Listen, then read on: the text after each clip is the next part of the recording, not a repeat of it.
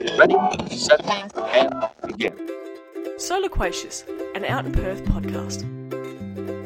Welcome to So Loquacious, a podcast from Out in Perth magazine.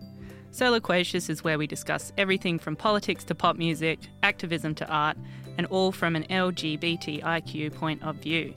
My name is Leigh Hill, and each week I'm joined by my colleague Graeme Watson. Hi. And a special guest.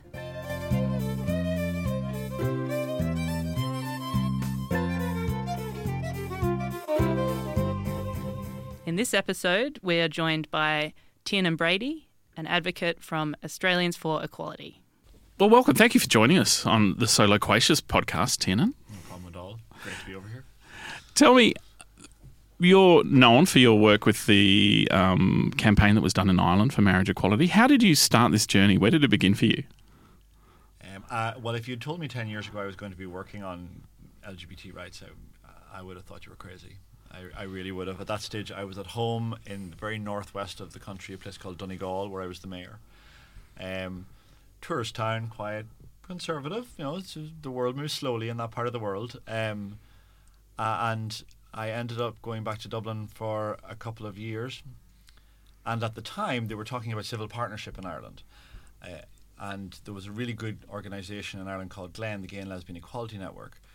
But they weren't getting any traction on getting civil partnership to happen. And a friend of mine who worked for the Minister for Justice said, "Would you meet these guys for coffee?" And I went, "Yeah, yeah, sure." Talk through, you know, the lie of the land and the world of politics with them. And three coffees later, I was working for them. Uh, and took over as their political director and put together a campaign to get civil partnership passed. Um, which was not what I thought I was going to be doing even probably 10 minutes before the coffee, never mind 10 years before the coffee. How life can suddenly have these very strange right turns. it's brilliant. And, um, and, and that was a great campaign because, you know, we worked really hard to make sure we had people from every party supported it, that we got LGBT voices from right across the political spectrum.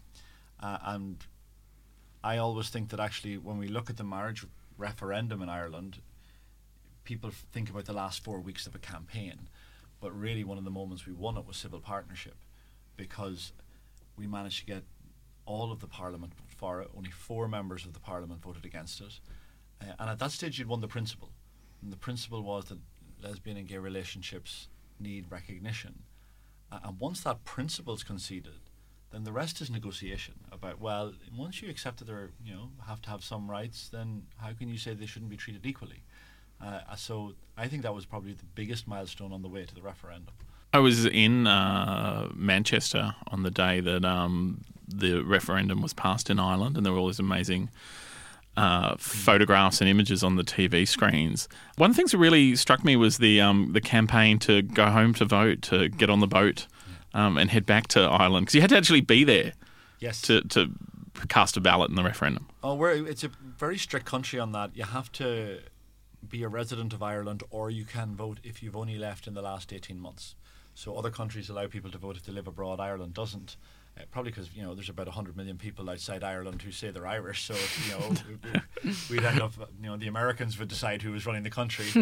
um, so, but the campaign "Come Home to Vote" was really beautiful because it was one of those just so powerful. Um, seeing all those people come home on boats and come home on trains, I got this beautiful picture texted to me by one of the security policemen in Dublin Airport the morning of the vote, and he just showed this fabulous picture of a queue, and he says, "You have nothing to worry about." You know, all these people coming home, and then there were the people as well who took part in this, and probably more so in Australia, who couldn't get home. It was just too far, or they'd been away for more than eighteen months. And they could produce some of the most beautiful images of people standing outside Sydney Opera House or Dubai or Manhattan going, make sure to use your vote. I can't get home, but vote for me. You know, and uh, it was all that wonderful human imagery, real people, just, and that was at the heart of the campaign, reminding people all the time this is about people. It's not about some existential idea in the clouds. It's about Bob and Margaret, and you know them all your life. We do hear a lot in the commentary which is going on in Australia now that, especially in we had the lead up to the plebiscite, that that moment of having that vote and having that success was a, a, a, great moment, and that by not having a plebiscite, we're robbing people of Australia having that moment. But are we only seeing one side of that experience of having that campaign? Yeah, no, I mean, uh, look, every country has their own processes. We had to have a public vote. It was a constitutional requirement. It was a change to the constitution, um, and it was a good experience because we worked very hard, knowing that we had to have it uh, to build a campaign that was positive, that was about real families, you know, that didn't become angry or divisive. Uh, so we were very disciplined about that, but also we come from a culture where we have referendums regularly. You know, every year we'll have one or two about something. So it's part of the political culture. Um, and here you don't have to have it. And if it's not a political requirement, you should pass laws the way you would normally pass laws. And, and in Australia's case, that's that's by Parliament. And I think one of the probably one of the frustrating things, probably for a lot of Australians and probably LGBT people from outside Australia watching, is you have this situation where a clear majority of Australians are in favour of marriage equality. There's also a majority in Parliament in favour of marriage equality, but the political constructs are not be- delivering on the will of the people. And I think that's very frustrating for people to watch. But I, I think overall, if you have a choice between having a public vote and not, you shouldn't have it. There's there's no need to do your business the way you normally do your business. Was there an ugly side to that campaign?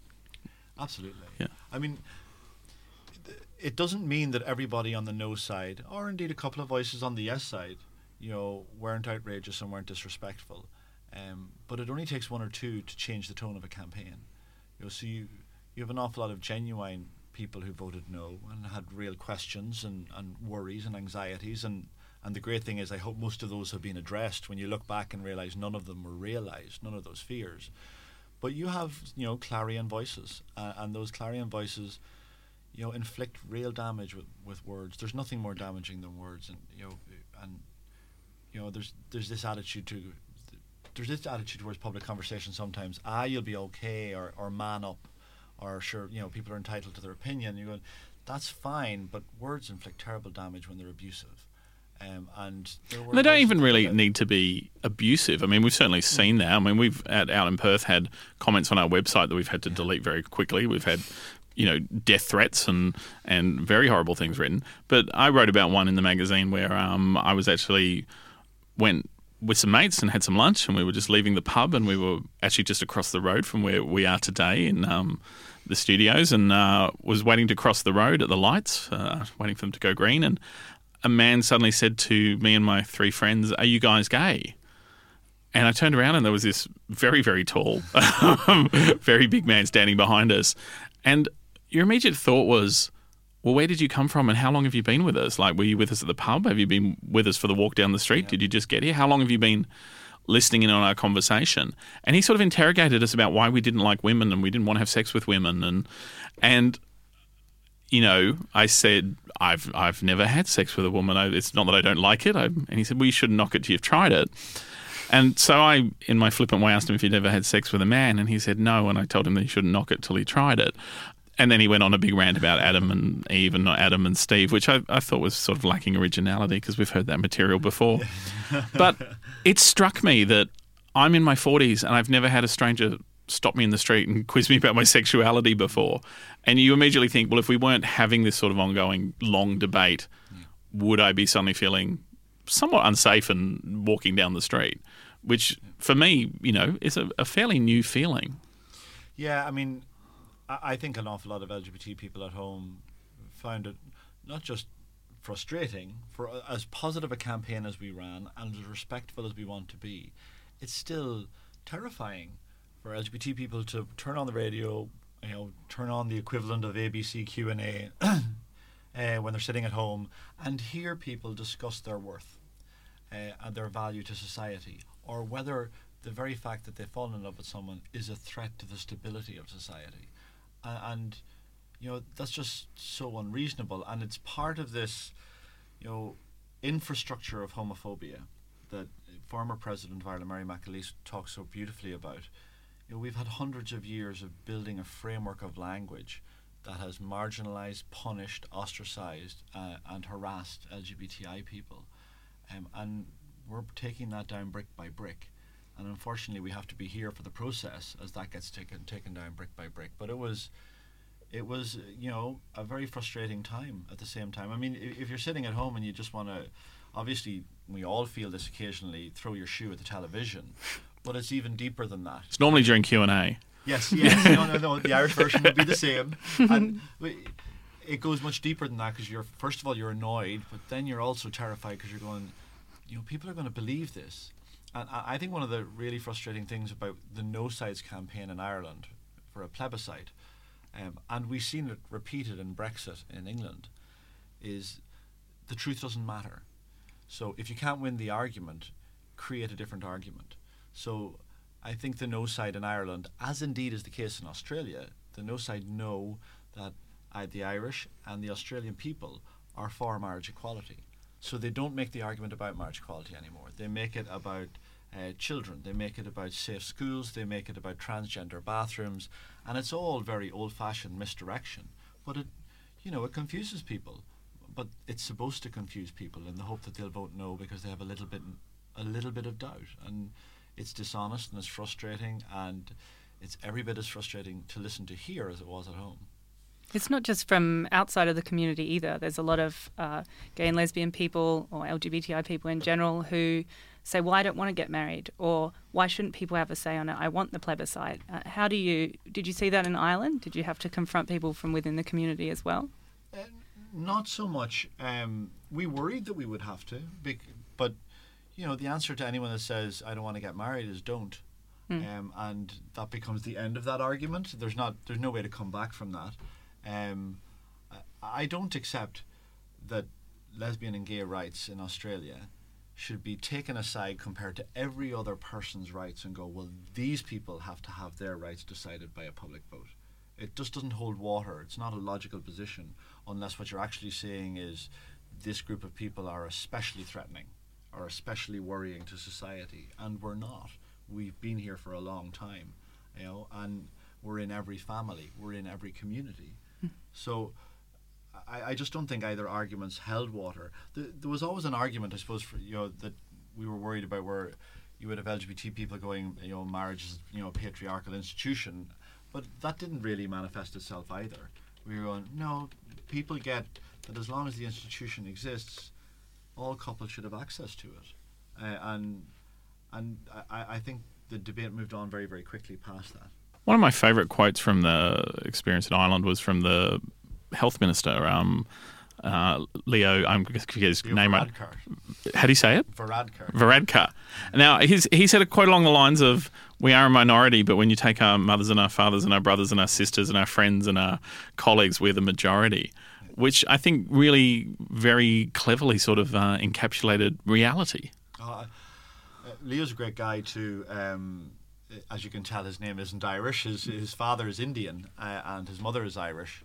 Um, but it was always this idea that you know you tell the truth. Remind people this is about someone who lives in your reality, someone who you work beside all the time, someone who you uh, who's in your family, who sits at your table at Christmas dinner. You know, um, when people realize that, when they stop thinking about you know the issue as a what and start thinking about it as a who, then they become supporters of marriage equality because they can see it's just about someone else. And uh, we worked very hard as well that to have all those extra voices heard in the campaign. Mothers, fathers, brothers, sisters, friends, work colleagues explaining why they were for marriage equality, not because they were getting anything from it, but you know they could see how much this mattered uh, to someone that they loved and someone that they knew. And, and I think people sometimes, you know, find that in a way easier to relate to because, you know, with the best will in the world, most people aren't gay uh, and they don't expect to be in the near future. But so it, can be a big leap to get them to empathize. But they can empathize with a mother because you know they've either had one, are one, want to be one. You know, so the, the perspective from there becomes one that they go, oh, I get that now. Oh God, that's so simple. We can do that, and we should do that. We're talking about how you know, like, if if you don't have a good argument to put up, you just cause confusion by trying to link it to lots of different things. There was a really interesting story this week that the Salvation Army came out and said that they'd had a look at the Safe Schools program and they were perfectly fine with it. That came to me as a bit of a surprise, you know, because the Salvation Army, especially here in Australia, have had a, a history of um, being seen as not being very supportive of the LGBTIQ community. It's only a few years ago that um, one of their uh, majors went on Joy FM in Melbourne and and surprisingly kind of took the hosts to um, um, a bit of a sh- surprise when he said he that uh, you know, death was a, a, a sort of option possibly for people who were gay that should be put Okay. to death, um, which you know is a, an, uh, I guess an unfortunate interview that has just gone been one of those things that keeps popping up on Facebook again and again, and and it was just one individual within their organisation sort of saying the extreme version of what is actually written in their guidebook. So it was surprising that they came out this week and said they'd had a look at the Safe Schools program and thought it was fine, and all the news reports about it saying that it was bad were false. They sort of called that out.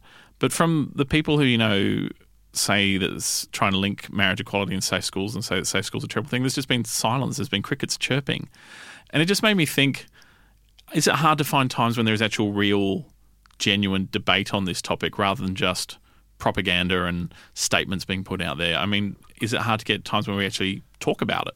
I think it's very difficult now in, in a media perspective. You know, the media has become about debate and misdirection and clever one-liners and, and the big put down or the massive, you know, slam dunk, uh, and those don't move people or persuade people. Um, I think what we discovered at home for the referendum, but also you know in America and England and France, was that actually less debates on television and more conversations at home, more conversations in the workplace, because actually those conversations do change hearts and minds, and people do ask questions and do get them answered.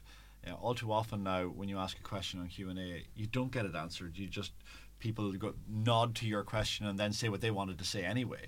Uh, whereas there's an awful lot of people watching these programs going, but but I had a question, and what we've done in Ireland and what we want to do here is allow LGBT people in particular to see that actually you are the most persuasive person in the world that you live in. There's nothing that can be said on Q&A that will change more hearts and minds than when you talk to your family and your friends and your neighbors and your work colleagues because they have questions and people are people are scared to talk to us sometimes because they don't want to get the words wrong. They don't want to sound disrespectful. They don't, you know, you don't want your auntie who's a lesbian thinking that you're, you know, an intolerant bigot. So you don't ask the questions, um, and as a result of that, the people continue to doubt. So how do we create an atmosphere where people can feel free to ask all these all these great questions? I even just think, you know, even the terminology stops people, and this isn't about talking to strangers, even within your house or your home, and you know, in the workplace. You know, you want to ask someone a question. Oh, God, God, I'd love to ask Mary about that, but I don't. Is she Q L? I don't want to get the letter wrong. Is it B? Is it you know? And and we have to try and work hard to take that down. There was a there was a great minister in the government in Ireland, whose name I'm not going to tell, um, who kept telling me the whole way through the campaign how much he was for BLT equality.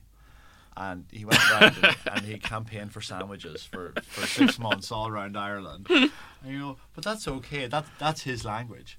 And you know, if you want to be politically correct and shut him down, um, here, one more which I liked. There- There's a uh, woman comes to the door in the middle of Ireland to two fellas during the campaign, and, and she says, uh, "Oh, I'm so glad you're here. I'm voting yes."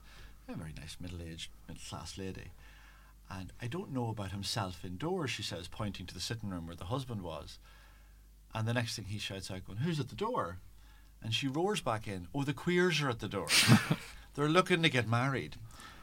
And he turns around after about 10 seconds, which must have felt like 10 minutes to the two poor fellas at the door, but turns around and says, Ah, sure, tell them, tell them I'm all right, I'll be voting yes, but tell them I'm taken. And all these fabulous stories that come back from the conversations. 'Cause I, people want to talk to us about this, and what we're talking about is something wonderful.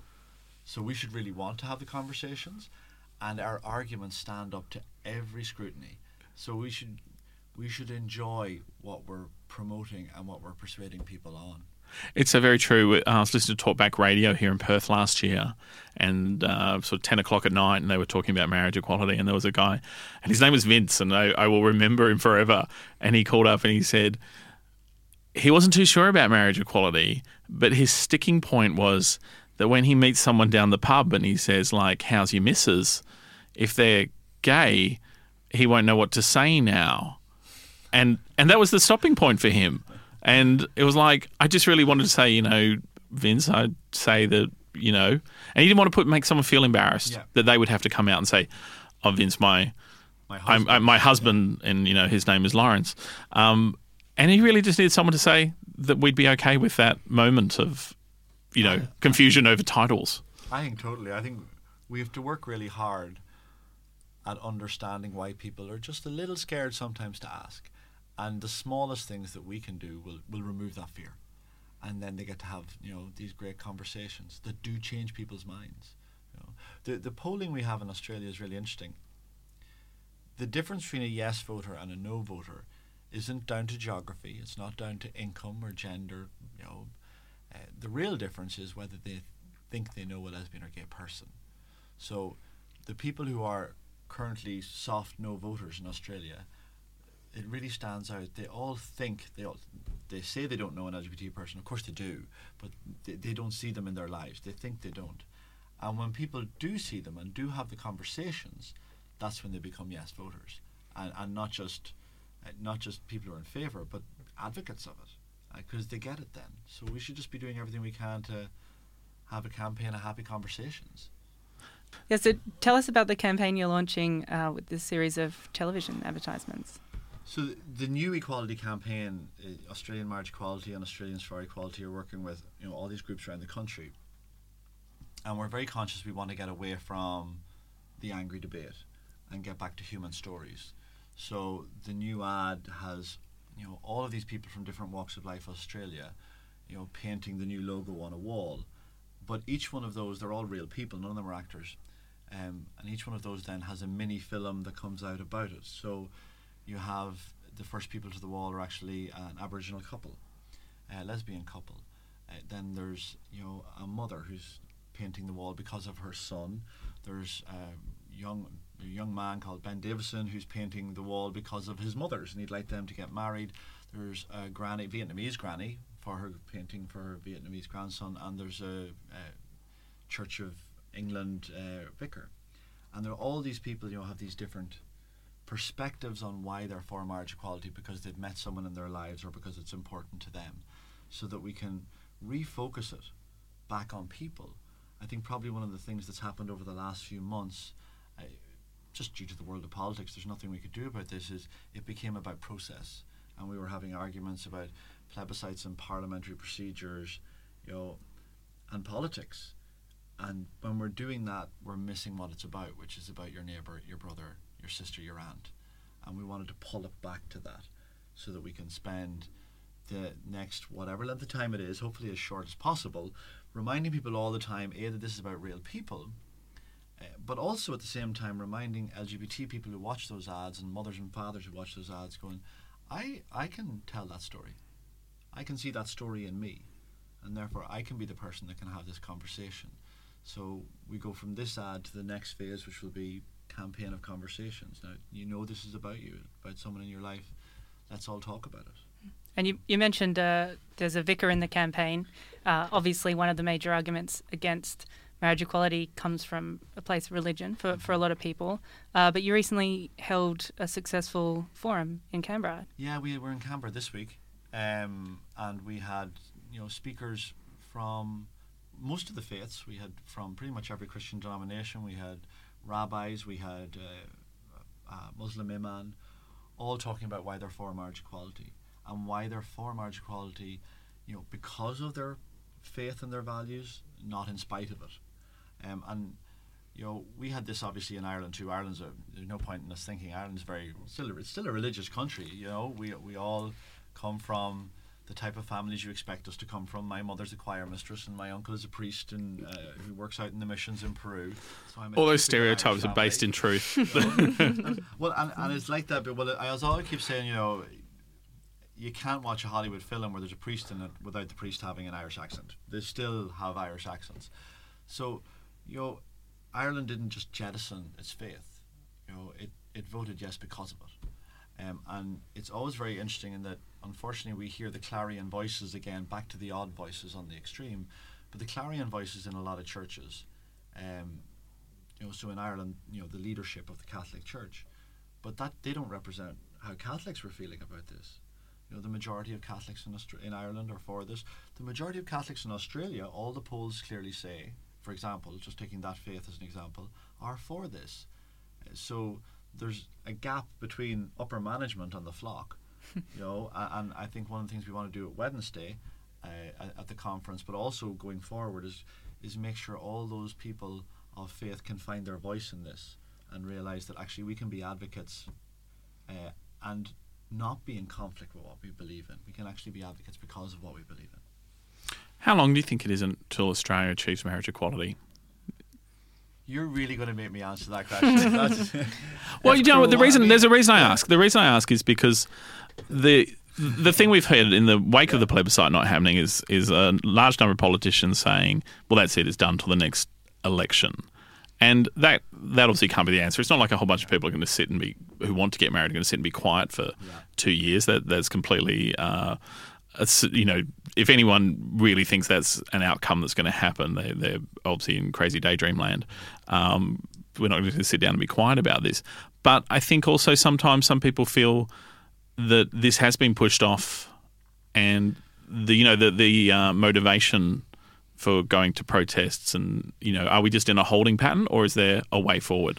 You know, well, we have to find ways forward. There's lots of potential ways forward. It's about finding which one will allow it to happen. I think it would be an awful shame if we have to wait until the next election for something that we already have a majority in Parliament in favour of.